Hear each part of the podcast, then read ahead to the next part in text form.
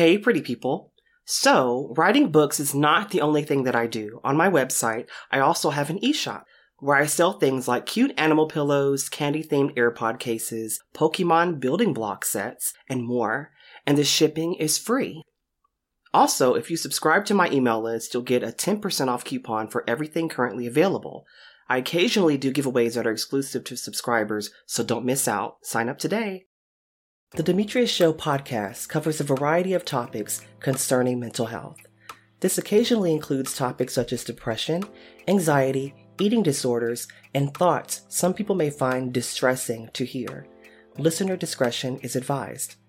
Each episode dealing with mental health is meant to be a general discussion and not meant to take the place of advice or treatment from any licensed medical professional. If you are needing mental health advice and or treatment, please speak with a mental health professional. What I'm seeing is kids, their real struggle is in the school environment and how their kids are downplaying their struggles. And a lot of kids feel that they're not heard and they feel like their problems are being cast aside because, you know, their parents had it harder. So they feel like their parents aren't understanding what's going on in the school.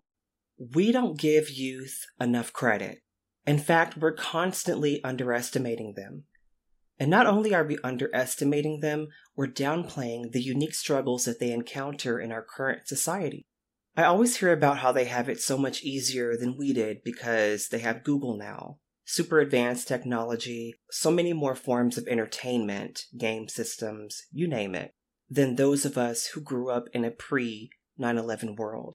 The stereotype about today's youth is that they're constantly glued to their screens and don't want to interact with the world around them. They're just these you know, kind of mindless zombies who can't really do for themselves or think for themselves. But as someone who's worked with kids for over 10 years, I don't believe that. And why? Well, because I've seen for myself firsthand that kids do want to play outside. They do want to interact with their peers. They do want to explore the world and learn about it. Yet, because they have so many options at their disposal, they can get easily overwhelmed or encounter things that they probably shouldn't.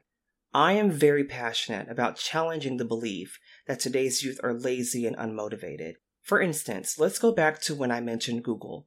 You may think, well, kids have no excuse for struggling in school. They have all the information they could possibly need at their disposal. Well, that's true and it's also not true. There's also plenty of inappropriate content, misinformation, and non age appropriate content that they have at their fingertips as well. So, they still have to be guided in the right direction, nurtured, and encouraged to do their best, just like we do. So, for today, I wanted to talk about my experiences with youth and mental health, and I'll be speaking to Dom Okon, who manages a youth outreach program through Instagram. So, with that, let's just dive right in. Welcome to the Dimitrius Show, where I learn how to walk through my shadows picking the flowers I've grown through sheer resilience.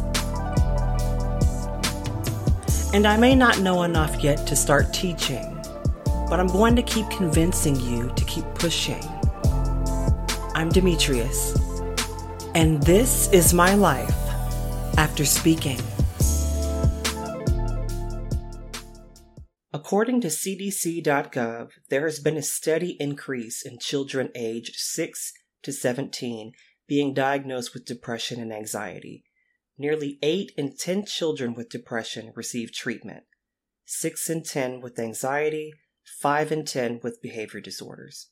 In adolescence, it gets a bit more complicated. We start encountering substance abuse, suicide, and alcohol abuse. Between the years 2018 and 2019, of the teenagers between the ages of 12 and 17 who were surveyed, about 36.7% of them reported that they had persistent feelings of sadness and hopelessness. So if I had 100 teenagers in a room, at least 36 of them would tell me they felt this way. That's a lot. Today, I spoke with Dom Okon, the creator of a youth organization known as Calmly Advice, who operates out of Instagram. I wanted to pick his brain on his unique approach to youth outreach, so let's bring him on. Uh, hello, I'm Dom Okon. I'm a musician and I have a youth organization also. Um, the name is Calmly Advice. And where can we find you on social media? Instagram, TikTok, uh, Snapchat, but I use Instagram the most at Dom Okon Official. Awesome. Wonderful. So, Dom, where are you located? New Jersey, near uh, Jersey City in New Jersey. So, I've been to Newark, I think. I think that's the airport that I flew into. I was supposed to be going to New York City, but I believe we were staying in New Jersey at the time. And I'm in Texas. So it was really interesting seeing the difference and how everything is kind of so close together compared to here where one city is just super spread out. So that was fun. Yeah, everything's and, um, close. Oh yeah, it is. Definitely. Definitely. So I just want to go ahead and get into it. So today our discussion is going to be about mental health for youth and you mentioned that you have an organization. So tell yeah. me what type of work do you do for the youth exactly?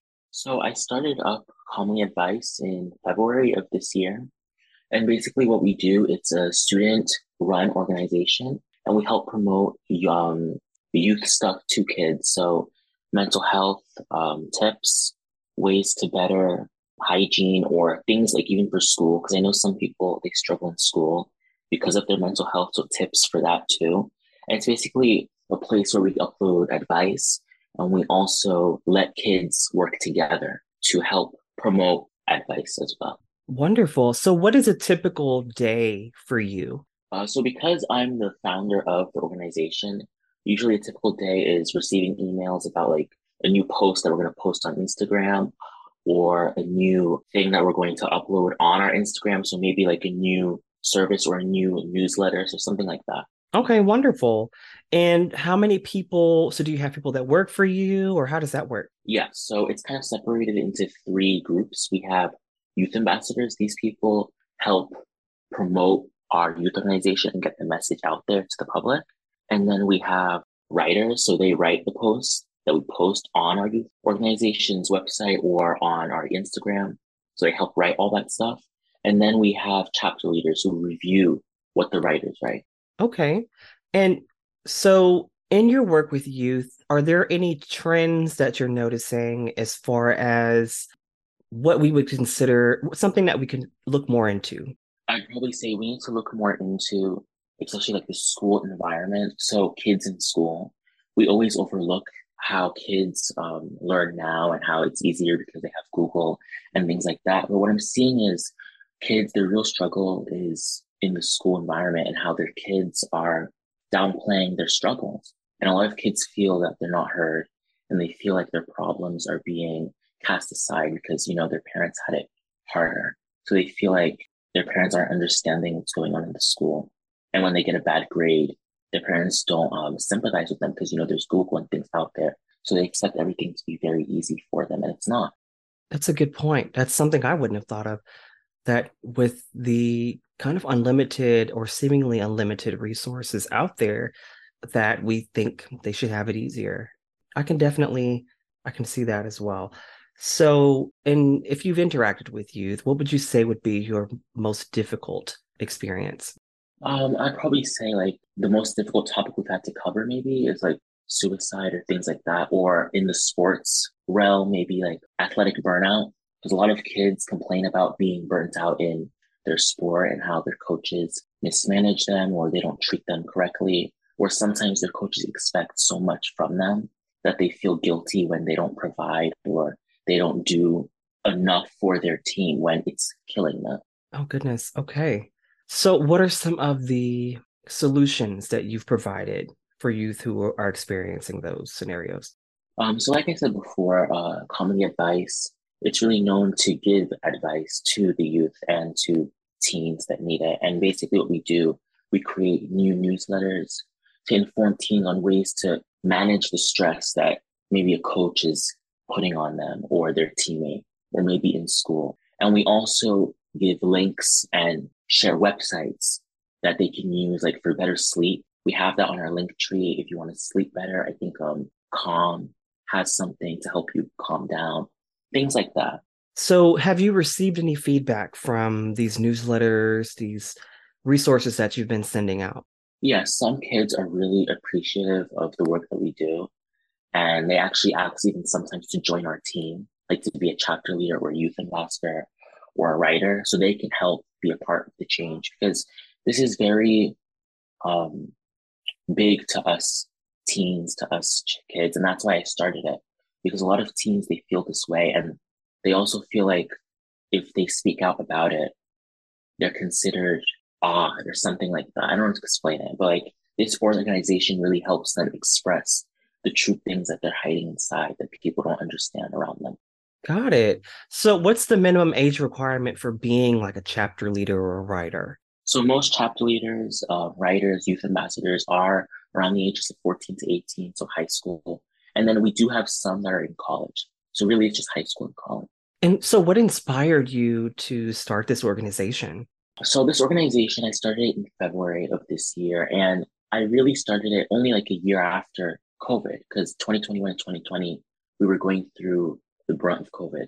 So I guess that's what started Calmly Advice was COVID and what I went through personally, and then what people around me that I witnessed also went through. So I decided to create an organization to help people because I thought I couldn't be the only one that was having issues. And some people, like now that I created this organization and connect with them, I see that they have it worse or they're going through something that I couldn't even imagine. And do you interact with any of the parents?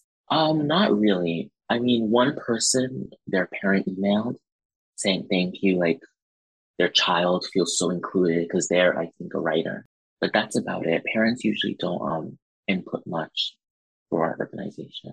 So, for the remainder of this episode, I want to reiterate the trigger warning that plays at the beginning of all my episodes. I'm going to be talking about my experience working with youth who were experiencing severe mental health crises, and trauma. And this may be a little bit much for certain listeners. So if you have a hard time with this subject, I wanted to make sure you were aware before we proceed.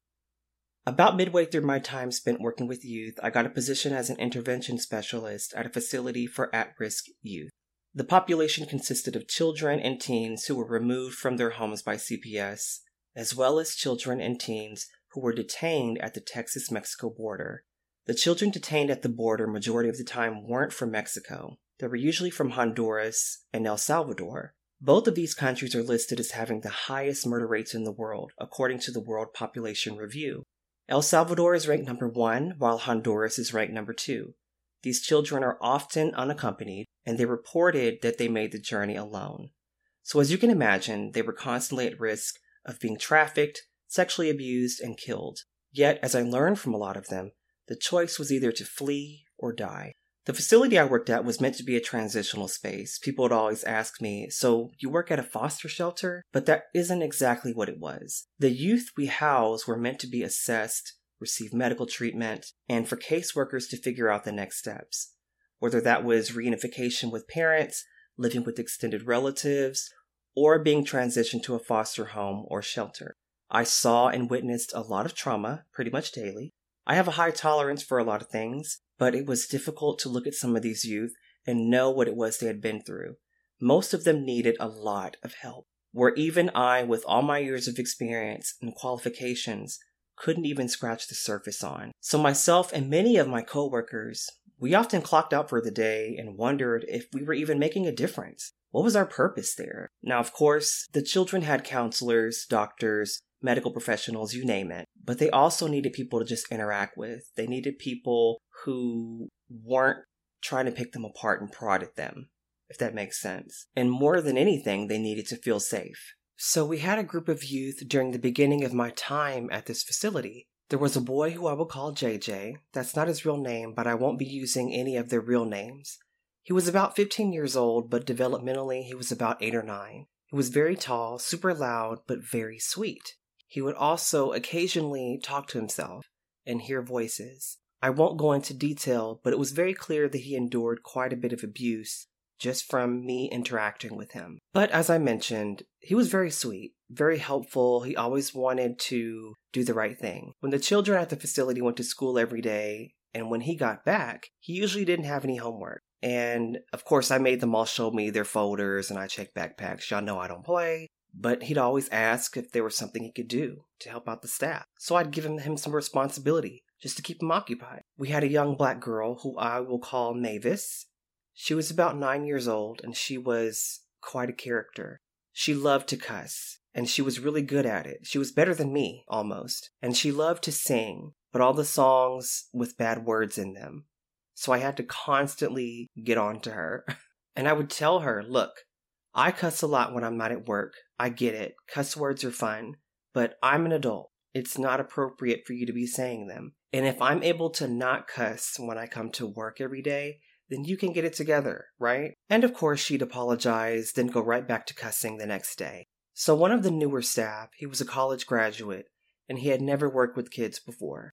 So, of course, she took advantage of that and got him to take her to the computer lab. She knew she was forbidden, mostly by me, from going in there because she always tried to watch inappropriate stuff on YouTube. But apparently, she'd had an entire Rap City marathon that day because when I got to work, she was just walking around the kitchen, the dining room, and she was singing, You wanna see some ass? I wanna see some cash. Make it rain, trick. Make it, make it rain, trick. JJ, of course, thought it was the funniest thing on earth. I'd never seen him laughing that hard before. He was on the floor rolling around. The other kids were just like, oh my gosh, I can't believe she's doing this. And I'm like, are you serious right now? My coworker was like, I'm so sorry. I didn't know that's what she was listening to because she had her headphones on or something. So then she got the Spanish speaking kids to start singing it. So those were like their first words, right, in English that they ever learned were, You want to see some ass? I was so pissed. but nobody could get her to stop cussing. So finally, I was like, Look, you can sing the song, but you have to bleep yourself out. Can you do that? And you know what she said? Oh my God, that sounds fine. Hold on. You want to see some beep? I want to see some beep. Make it rain. I was like, You've got to be kidding me. But she stopped cussing, so I was okay with it. We then one day got these two brothers. They were from Honduras. I'll call them Augustine and Miguel. Augustine was 15 and Miguel was 14. I was working an overnight shift and I didn't know we'd done intake for them because it wasn't in the shift change notes. So I'm cleaning up the boys' side, folding clothes, making sure everyone's asleep, I go to check the bathrooms to make sure they're clean, and I hear this voice in the dark go, favor, baño, baño. And I nearly jumped out of my skin, and I was about to throw whatever I had in my hand at whoever it was. I thought it was my coworker because he loved to play jokes on me all the time. So I turn around and I look down, and there's this little boy looking up at me, and he doesn't look any older than Mavis. He looks about eight or nine. So I was like, oh my gosh, uh, ¿Cómo te llama? And he said, Agustin in a like deep voice. And I was like, oh my God, that was you. So of course I was like, yes, yes, go to the bathroom. So Augustine was really quiet at first and didn't cause any issues. His brother Miguel, on the other hand, was like super disrespectful. He stayed cussing us out in Spanish and not wanting to do what we asked him to do. Augustine, again, he was pretty quiet, and usually Miguel would speak for him. Another thing I noticed was that they'd always ask to be in my group I usually had the older CPS kids since I didn't speak Spanish. And so I told them in what little Spanish I knew or could translate on my phone. I was like, don't think because I speak English that I'm not watching or I can't tell what's going on. And of course, they laughed and probably called me all kinds of bitches and hoes in Spanish, but anyway. So, as an intervention specialist, we had a lot of responsibilities, but mainly just being caregivers. We made sure the kids got cleaned up, they were fed, had a place to sleep, did their homework, administered medication. We did it all. So I learned how to change diapers, how to treat head lice, what to do if there's a bed bug infestation, the whole shebang. We also had to prepare meals. Usually we had volunteers bring us stuff and we would just reheat it, but sometimes on the weekends, in particular, we'd have to make breakfast. And I usually volunteered to do that. So again, the people that I worked with were either fresh out of college or they were super spoiled, so they'd never really had to cook for themselves. So I didn't mind making things like oatmeal, bacon, and eggs. And I usually knew who preferred what. I knew JJ always wanted seconds. I mean, he was super tall and growing, 15. So I just set aside another plate for him. Mavis would pretend to have a stomach ache all day until it was time for dessert, of course, so I had her number. Miguel pretty much ate what you put in front of him, and Augustine would say gracias in his deep little voice and scare the crap out of me. Usually, even if he'd had some behavioral issues that day, Augustine was pretty polite. I will say. Well, after a few weeks, we noticed Augustine started to get kind of aggressive. He got into fights, he wasn't listening anymore, and he was also talking to himself. So his brother Miguel saw what was happening and told one of my coworkers what was really going on. He'd been like this for a long time. Before coming to the United States, they had both watched people be murdered right in front of them many times. He knew his brother was struggling, so he didn't want to leave his side, and he tried to do all the talking for him so that people wouldn't catch on to what was happening with his brother. So that was why they were in my group all the time, because they didn't want us to find out and send him away and permanently separate them. So one day I think he'd been really off the chain, and I was like, nope, you don't get cupcakes for dessert, you don't get nothing. So he came up to the window and he asked me for one anyway. I said no, and he said something in Spanish and he walked off with Miguel. And my coworker told me, yeah, he just told you to eat shit. And I was like, okay, well, you still ain't getting no cupcake. In fact, I might just eat it right here in front of you, to be honest, because no. Well, a few minutes passed and he came back up to the window and he said, I'm sorry in English. Then he went back to sit with Miguel. Once I got done cleaning, I went to sit at one of the tables and kind of check what everyone was doing. Everyone else was kind of sitting on the couches and watching TV. But I noticed Augustine was sitting by himself at the tables. We had just cleaned them off and were about to get ready to uh, send everyone to start taking showers and getting ready for bed. So I sat next to him and asked him if he was okay. He nodded, and I pulled out my phone and got in Google Translate, and I figured out how to say to him, You're not a bad kid. He said gracias and went to go sit with Miguel. After a few more incidents, he did end up having to be admitted to a behavioral health hospital. And I remember he was very angry with us. He said we were trying to send him away. He wouldn't let anyone get near him for about an hour. I think it was midnight before we finally managed to get him packed up and on his way. Miguel told us he was thankful that he was getting the help that he needed. But of course, I mean, he's 14. He didn't take it well. He thought they were going to be separated forever, and he just became very withdrawn. He stayed with my group, just like he'd been doing for the majority of the time, but he just wouldn't say or do much. Well, eventually, Augustine did come back, and he was prescribed medication, was going to therapy, all that. Now, I didn't usually pass meds. I usually, there was a staff that was kind of more of a veteran, seasoned, and she did that primarily during shift change and in the mornings and the evenings. But I remember getting to work one day and my coworker who normally did them called me over. I said, Hey, what's going on? She said, I know you don't normally, but can you give Augustine his meds? He said he won't take them from anyone but you. And I watched her try to call him over, and he was just very non compliant. He just wouldn't do it. So I was like, okay, I mean, I don't know what makes me more trustworthy than anyone else here, but I switched places with her, and he quietly walked over. Didn't make a fuss, and he took his meds. He was very compliant. He opened up his mouth for me so I could make sure he'd swallowed his pills, and he did it without me asking. Handed me his cup, and he went back to sit down. So from then on, I was cooking, cleaning, and I was giving these kids their meds. Doing it all, honey. So I mentioned how we didn't usually have problems out of JJ. He was usually very helpful and calm, even though he'd occasionally talk to himself and hear voices. So I don't know what upset him or triggered him this particular night. I knew he'd had a rough day at school, and his therapist told us he was a lot less compliant during her session. But I remember it was just after dinner time. He just started yelling and cussing and throwing things. And Mavis was sitting at his table, and he grabbed her by the hair and was just pulling, and she was screaming and crying and trying to fight him off of her. So we're rushing to get him off of her. And remember, I said this kid's pretty tall. He's 15, so we had to be very careful. I ended up having to do the restraint and calm him down. Once he did calm down, it was like a light switch went off and he realized what he'd done and he just broke down crying. My supervisor went ahead and told us to get him ready to be taken to the same behavioral health hospital that Augustine had gone to.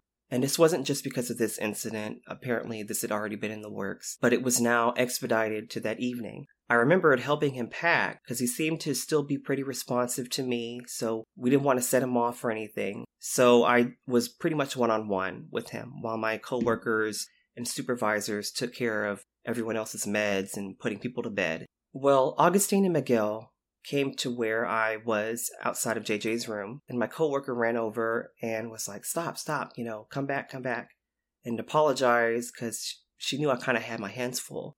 But I knew they weren't really there to cause trouble. I think they just wanted to see what was going on.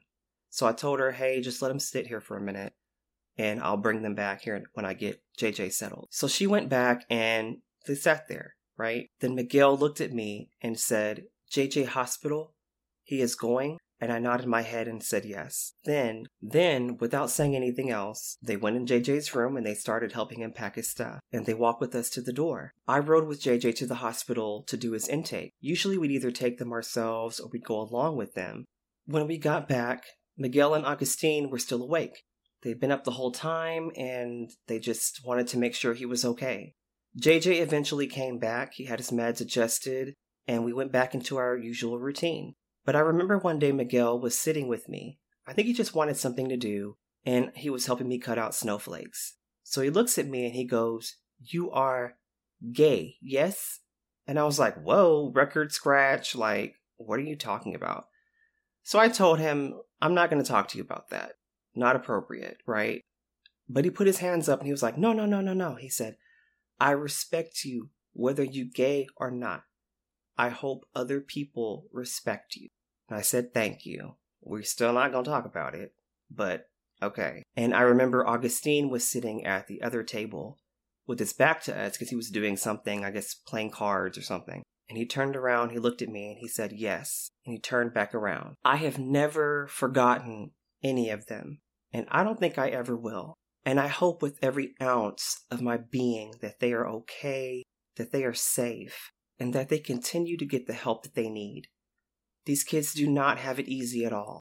There is no magical cure for the struggles that we face, much less what they face. No matter how much technology has advanced or how much we've progressed since our childhood. Because even with Google and all the apps and gadgets in my phone, there were plenty of days where I could do very little for this group of kids. I would leave work so many days feeling like I wasn't helping them, that I wasn't doing my job, and that I was failing them sometimes. But the fact of the matter is that our youth get exposed to so much more than we did. And despite the advancements we've made as a society, mental health care for youth is still a very delicate and complex undertaking. It is not something to take lightly.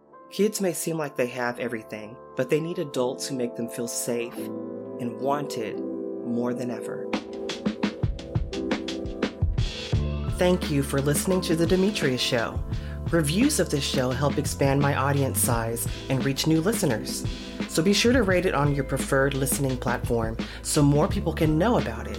Also, if you really love this show, be sure to subscribe to my email list so you can be the first to get news and updates about the podcast and more. And as always, be kind to yourself, be safe, and until next time.